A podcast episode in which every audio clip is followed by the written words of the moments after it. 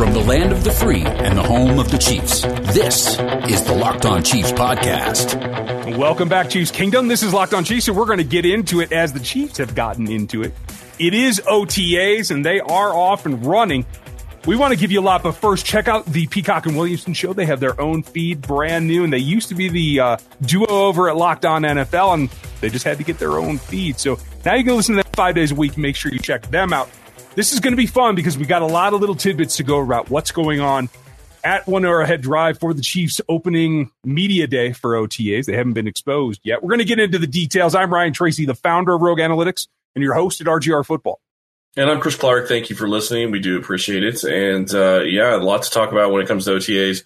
Uh, several players not there. Uh, really quick, just want to make a shout out. Thank you for all the new iTunes reviews. Really do appreciate those. So go leave us five stars, give us your review.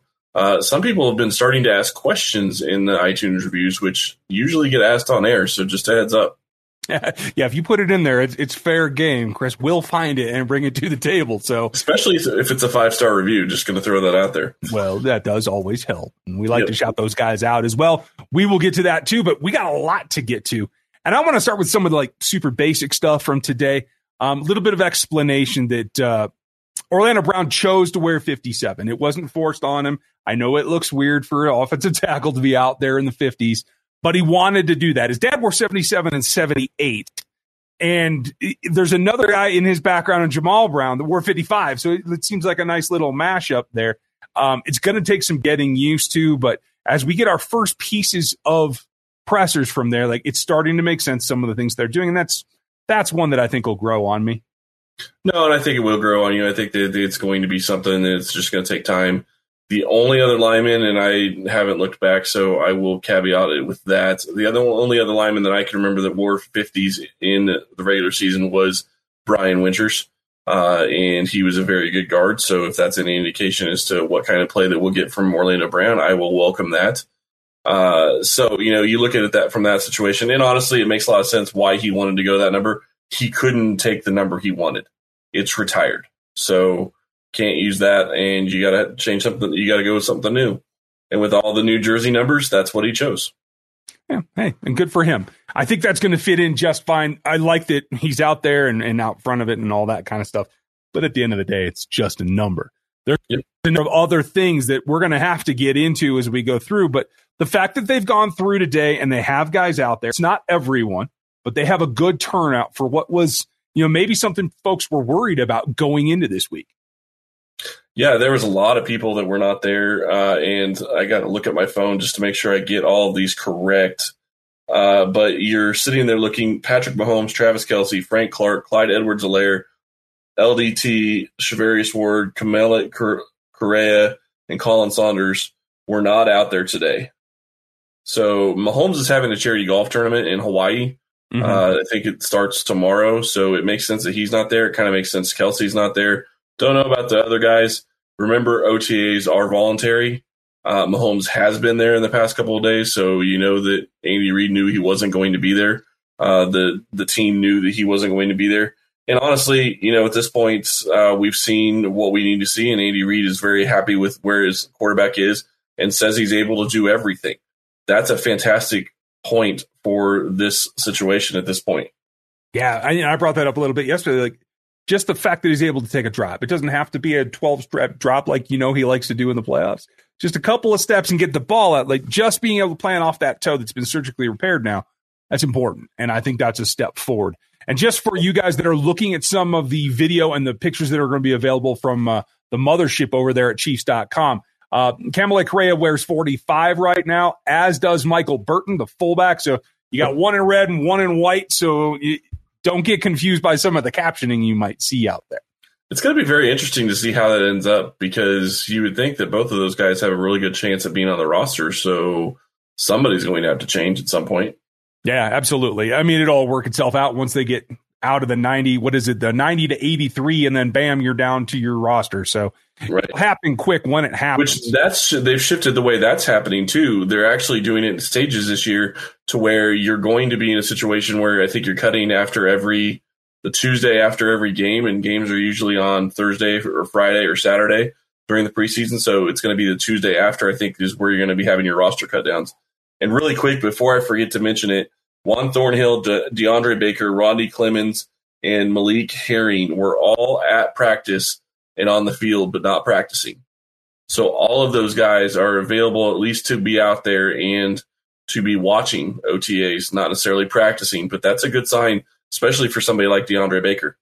Yeah, absolutely. And, and we'll find out more about what his workload is when we come back next week and, and see a little bit more. We're going to get into some of the details. A couple of things they're, you know, kind of hanging out there, but they start to get noticed at this point when they get in front of the media, uh, particularly Tyrann Mathieu and, and what some of the goals are here. A lot of little tidbits. We're going to get into that coming up next. Bet online is the fastest and easiest way to bet on all your sports action. Football might be over, but the NBA, college basketball, and NHL are going to be back in full swing, and Bet Online even covers award shows, reality TV, all kinds of stuff. Real time updated odds and props on almost anything you can imagine. BetOnline has you covered for all the news, scores, and odds. It's the best way to place your bets, and it's free to sign up. Head over to the website to sign up today and receive your 50% welcome bonus on your first deposit. The promo code's locked on for BetOnline, your online sportsbook experts. And so we have to get into some of the details. Tyrann Mathieu is a fixture. He was in front of the media. We'll run that down for you. But one thing in particular that I wanted to start with in some of his comments, and this was to Nate Taylor over the Athletic, is that he still feels he has a really tight relationship with Bashaud Breeland and that he is hopeful that they can bring him back into the fold, get him re signed to the roster. And that's not that he can command that, but that's a subtle hint to management if, when you're saying it out loud to the press that, hey, we could still use this guy and I know we can get him. Yeah, and I think that's a good sign for Breeland. I don't know how realistic that is. I just, you start looking, and we talked about DeAndre Baker being on the practice field, and yes, he's not practicing. That's a great sign for him to even be on the practice field at this point uh, to be. And it didn't say whether he was standing on the sideline or whatnot, but it sounded like that's probably what he was doing. That was also from Nate Taylor, so thank you, Nate, for that. But the interesting thing to me is how do you make those numbers work? If you're going to be bringing in a guy like Breeland, yeah, you could do it, but that's going to be costing you another roster spot for another player. And the Chiefs have a lot of corners. A lot. So, I mean, yeah. that's probably doing it a disservice to tell you the truth. Um, right. But that said, it's also a position group that they can stand to improve still. So while competition is one thing, they have a couple of guys in, you know, someone like Bo Keith that I feel they can still get to the practice squad. So it wouldn't put it out of the realm of possibility for me. And if they end up going that direction with the veteran that they know can back up, provide a little leadership in the room, I, I think they're probably better off for it in the end. Yeah, they probably are, but at the same time, one of the things, and this is the also where it plays in, is you know we will know next week whether or not Julio Jones is going to be in Kansas City. I still don't think he's going to be in Kansas City, but everybody wants to talk about Julio Jones in Kansas City. So if they want to bring Julio here, Breeland is a, a player that doesn't really fit. Uh, they just don't have the money to do. I mean, they have the money to do it all. But we talked yesterday about how the salary cap is going to change and how they're going to be strapped for the next several years until it really starts jumping. Yeah, and at that point you can make up for a lot of lost time there, right? But you're right. If there is something in the works that they want to at least go inquire, and it's one thing to make call. It's another thing to be making a serious inquiry about what does it take to get Julio out of your grasp there, Atlanta. Um, that's a different animal, and they have to have the room to do it, and they have to have a plan to do it. And that comes back to the next thing is that uh, it does sound as though Mathieu is expecting the extension. I know he said on yep. social media that, oh, I don't think I'm going to be back and all that. That also is subtle pressure and a message to management that, hey, let's get this thing done. And so at this point, I, I have to feel like what we told you, what, two, three weeks ago, Tyrann Mathieu's, the heart and soul of this defense. They want him as the leader. It's not a question of if, but when this gets done. And I agree with that. I think it will get done, and that obviously is going to free up a lot of cap space. If it gets done sooner, then that gives you the ability to do something like go out and get a Julio Jones, uh, which I don't think it's going to happen next week. I do think it's going to happen before training camp. So if they're going to make a move for Jones, they're going to have to preclude with a lot of other moves, and we'll get into that, I guess, at some point.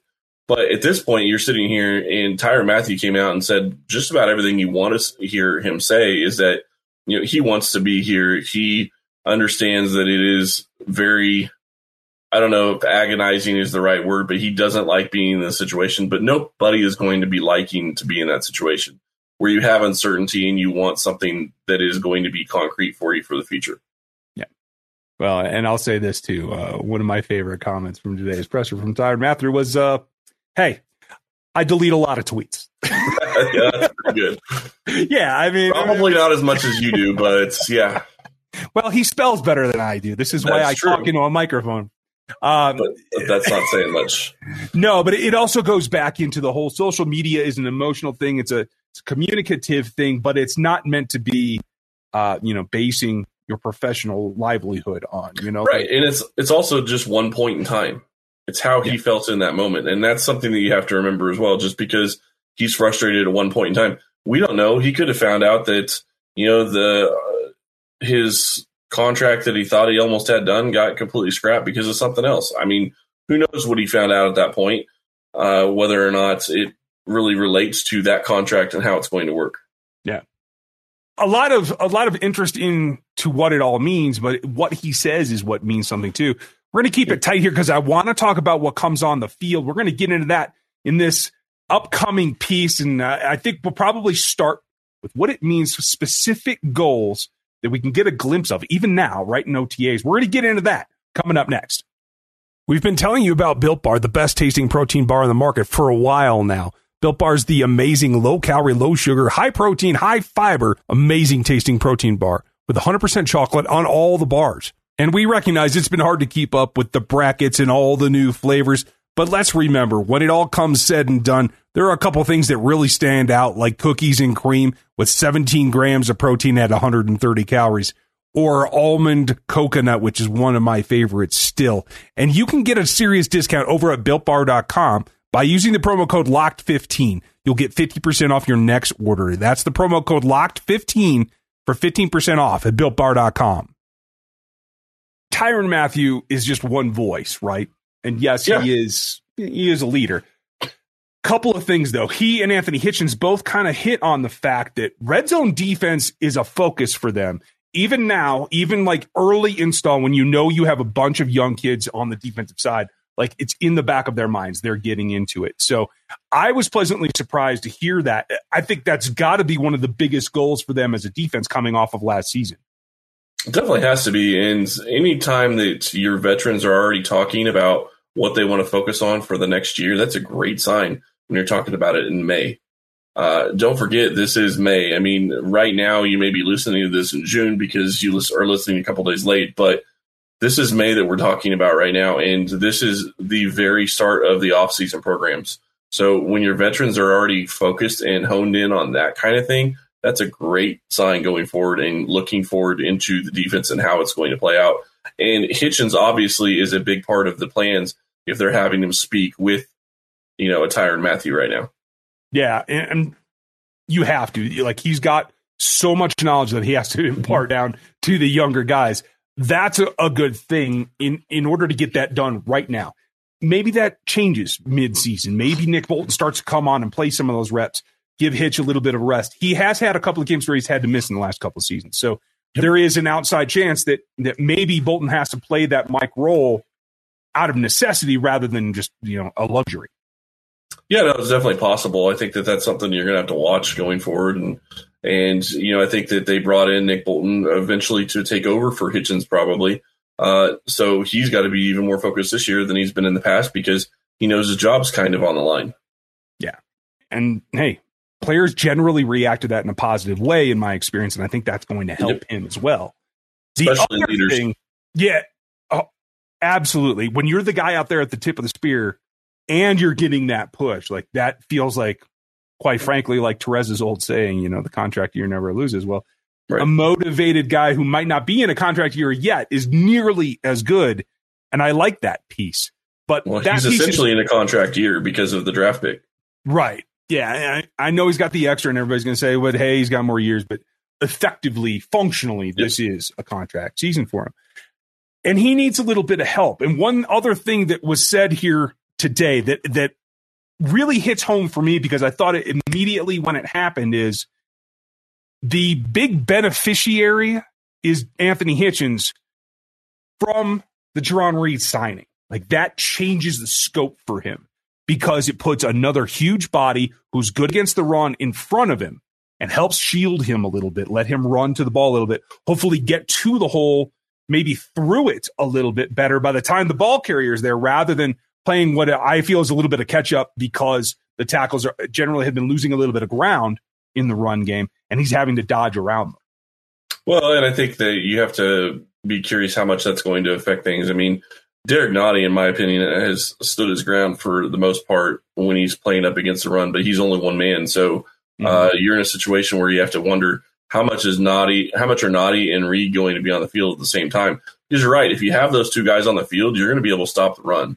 I mean, you're going to be able to free up your linebackers and they're going to be able to flow to the ball like you want.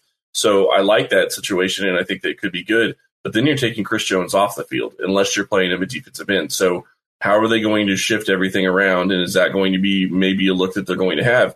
Frank Clark, Derrick Nnadi, Jarran Reed, and Chris Jones trying to stop the run and having the ability to get after the passer as well would be a lot of fun to watch. Well, it's funny that you put it that way because Andy had something to say very similar to that when asked about what Jarran Reed and Chris Jones bring to it. His quote was, quote, that signing is a really good get. It gives us some flexibility in what we can do with Chris. So, yeah. unquote, that's that's Andy point blank. Yeah. That tells you. And I think Chris looks a little bit skinny right now um, compared to how he's been in OTAs in the past. So I think that definitely plays into how many snaps he's going to take it in. Yeah, no, and I think that he's also looking at it as this also gives him more flexibility for his next contract because you have to remember he only signed a four year deal. Mm-hmm. So he's only here for another, yeah, he's here for this season and two more, but he's going to be looking for all the bigger stats he can get. And if he's playing defensive end, he has a much better chance of getting sacks probably than he does at defensive tackle. Uh, though he does create a lot of havoc from the inside. So, you know, it's going to be very interesting to see how they deploy all of those players and how they deploy them in the different rotations. Yeah, I'm really interested too because I think you have a couple other options. Like Chris can go outside, certainly. Um, right. But I think Taco Charlton could come inside. Mm-hmm. I think you might be able to get Kaindoh inside. I think the 59 number well, Kaindoh's wearing is going to lead to some experimentation with him standing up a little bit behind the line as an additional like fifth rusher possibly. What and the question I have is what are they going to do with stunts this year that they haven't been able to do in the past as well? Because yeah. just because you have Jones starting on the inside doesn't mean he's not going to end up outside. Now, yes, he's lining up as a defensive tackle. Yes, he's the defensive tackle on that play. But if you're stunning him out to a defensive end type rush, that's a completely different ballgame. And he can do that. He's always been able to do that. But the problem was is you don't have necessarily a defensive end that can break inside and take Jones's spot.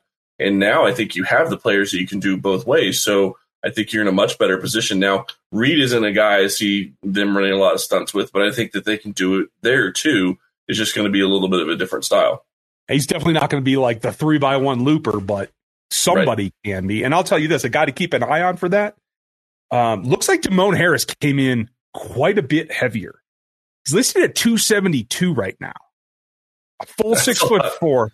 Like that's a lot bigger than he played, right? Right. Like 252 is what I had right. last year. That's a 20 pound difference. Now he's six foot four. He's been listed that way for a while, so I don't know if he's still growing, whatever. But if he's bulked up that much, then they're planning something for him because he is the one true speed rusher on this roster right now.